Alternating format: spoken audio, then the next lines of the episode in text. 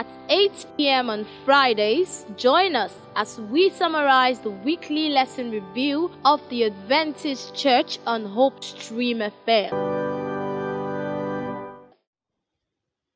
Hello, this is Pastor Solomon Odinyebuchi Okono with you on Hope Stream Weekly Bible Study Review. The title of this week's lesson is The Law as Teacher. The key text is from Deuteronomy chapter 6, verse 5. You shall love the Lord your God with all your heart, with all your soul, and with all your strength. Let us pray. Our Heavenly Father, thank you for yet another opportunity to study. We plead with you to open our minds and impress your truth upon us, that we may understand and that we may strive to obey you. In the name of Jesus Christ. Amen. In Galatians chapter 3, verse 21, Paul addresses the Galatians against legalism. The Apostle Paul writes that if there is any law which could give life, righteousness will be that law, meaning that if there would have been anything which could give life, it would have been obedience to God's law. But fortunately, the law does not give life, but Jesus alone gives life. Galatians 3, verse 22. We could ask then if the law does not give life, what is the supreme purpose of keeping it? The main purpose of keeping the law is not to have life by keeping it, but to keep the law is to allow the law to show us our need of grace. The law is also there to point us to the way of life, which is found in Jesus. This is what true education should accomplish for us. True education should point us to life, grace, faith, and obedience in Christ Jesus. Have you been keeping the law like all depends on you and the law without recognizing your need of God's grace? In this week's lesson, we shall be studying the role of God's law in the whole question of Christian education to love and to fear God. Deuteronomy 31 12 and 13. Gather the people together men and women, and little ones, and a stranger who is within your gates, that they may hear and that they may learn to fear the Lord your God and carefully observe all the words of this law, and that their children who have not known it may hear it and learn to fear the Lord your God as long as you live in the land which you crossed the Jordan to possess. This was part of Moses' last instruction to Israel before they entered the promised land. What does it mean to fear the Lord? God intentionally made provision for his law to be imparted to Israel throughout her generations in a manner that they will not forget it. We can adopt this system of education from God, the supreme educator. Usually, God will teach, he will repeat the teaching, and he will send prophets to reinforce his teachings. In Deuteronomy chapter 31, verse 13, Moses stressed the importance of educating the next generation. This education was to be a two part process. Firstly, the children will hear the law, and secondly, they will learn to fear the Lord. So, learning presupposes that they will naturally fear the Lord. How much do you or your children hear the word of God? It's important to learn that knowledge and fear are a process and hearing is very important in that process. To better understand what the Bible means when it says, You shall fear the Lord with all your heart,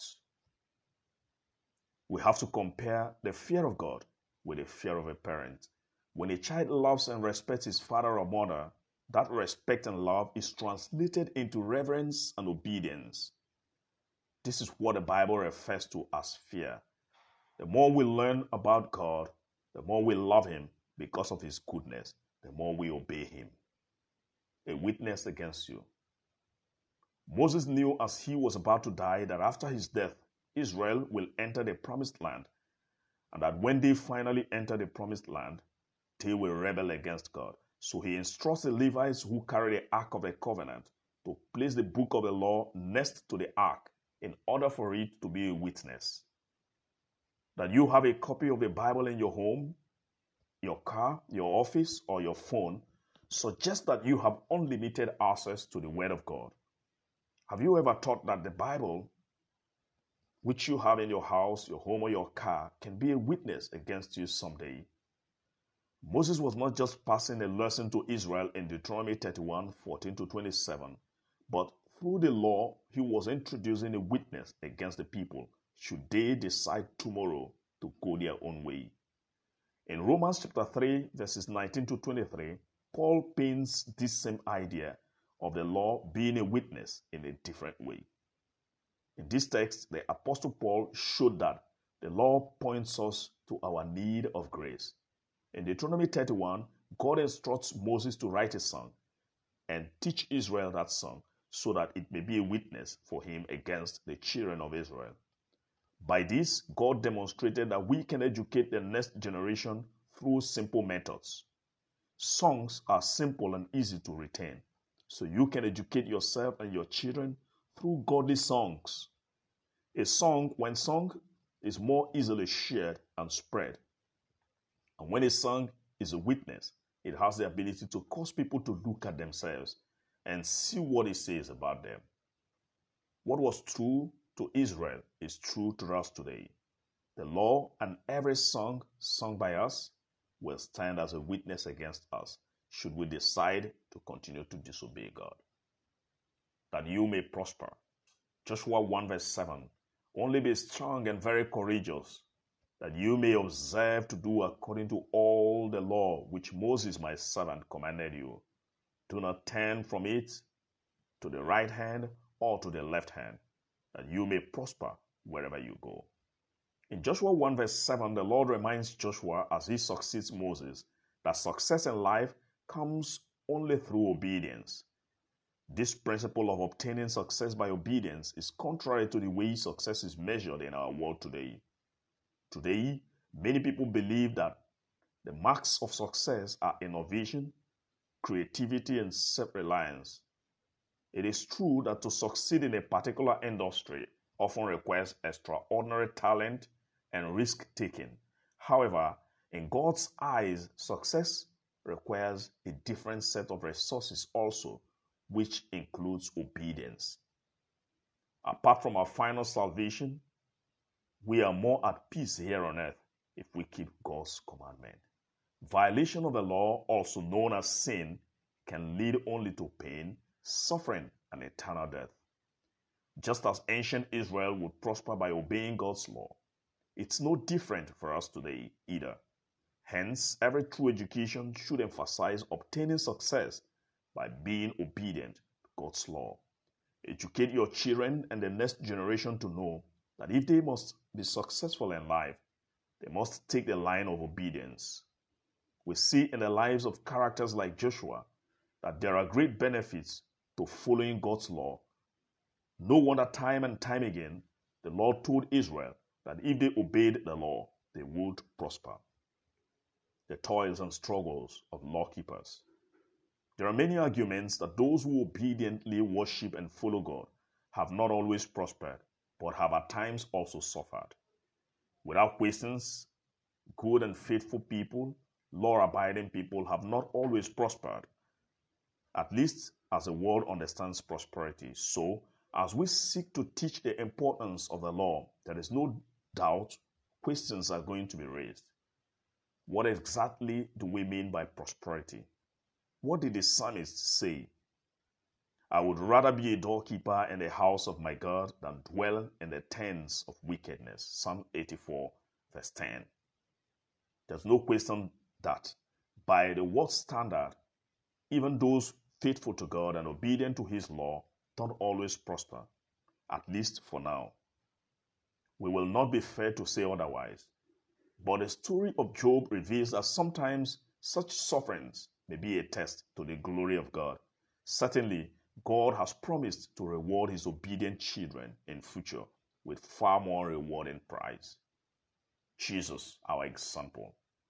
Jesus Christ, the Son of God, lived only human in perfect obedience to the Father and in perfect obedience to the law of God.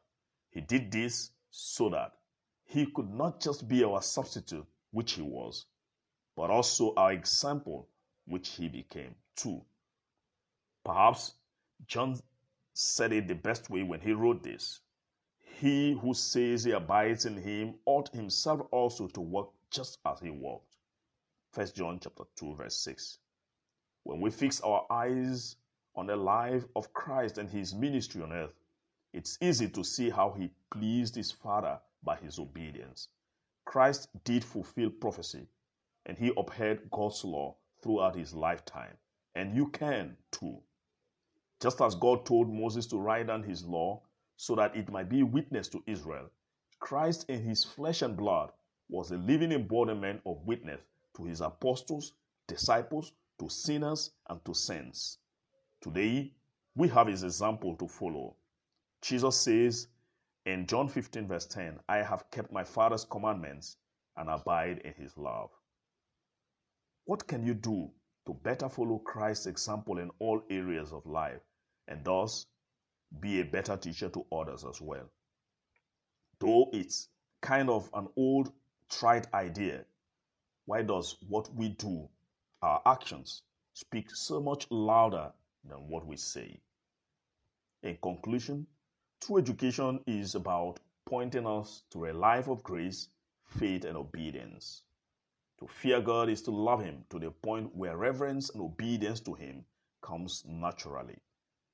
The Word of God that we know can be a witness for or against us depending on what choices we make. The only way to prosperity is a way of obedience. Obedience to God comes with great benefits as we see in the lives of faithful servants of God in the Bible. Jesus is our perfect example. We can follow his example, and we too can become great examples to others. Please pray with me. Our dear loving Father, thank you again for the knowledge we have gained summarizing this beautiful lesson.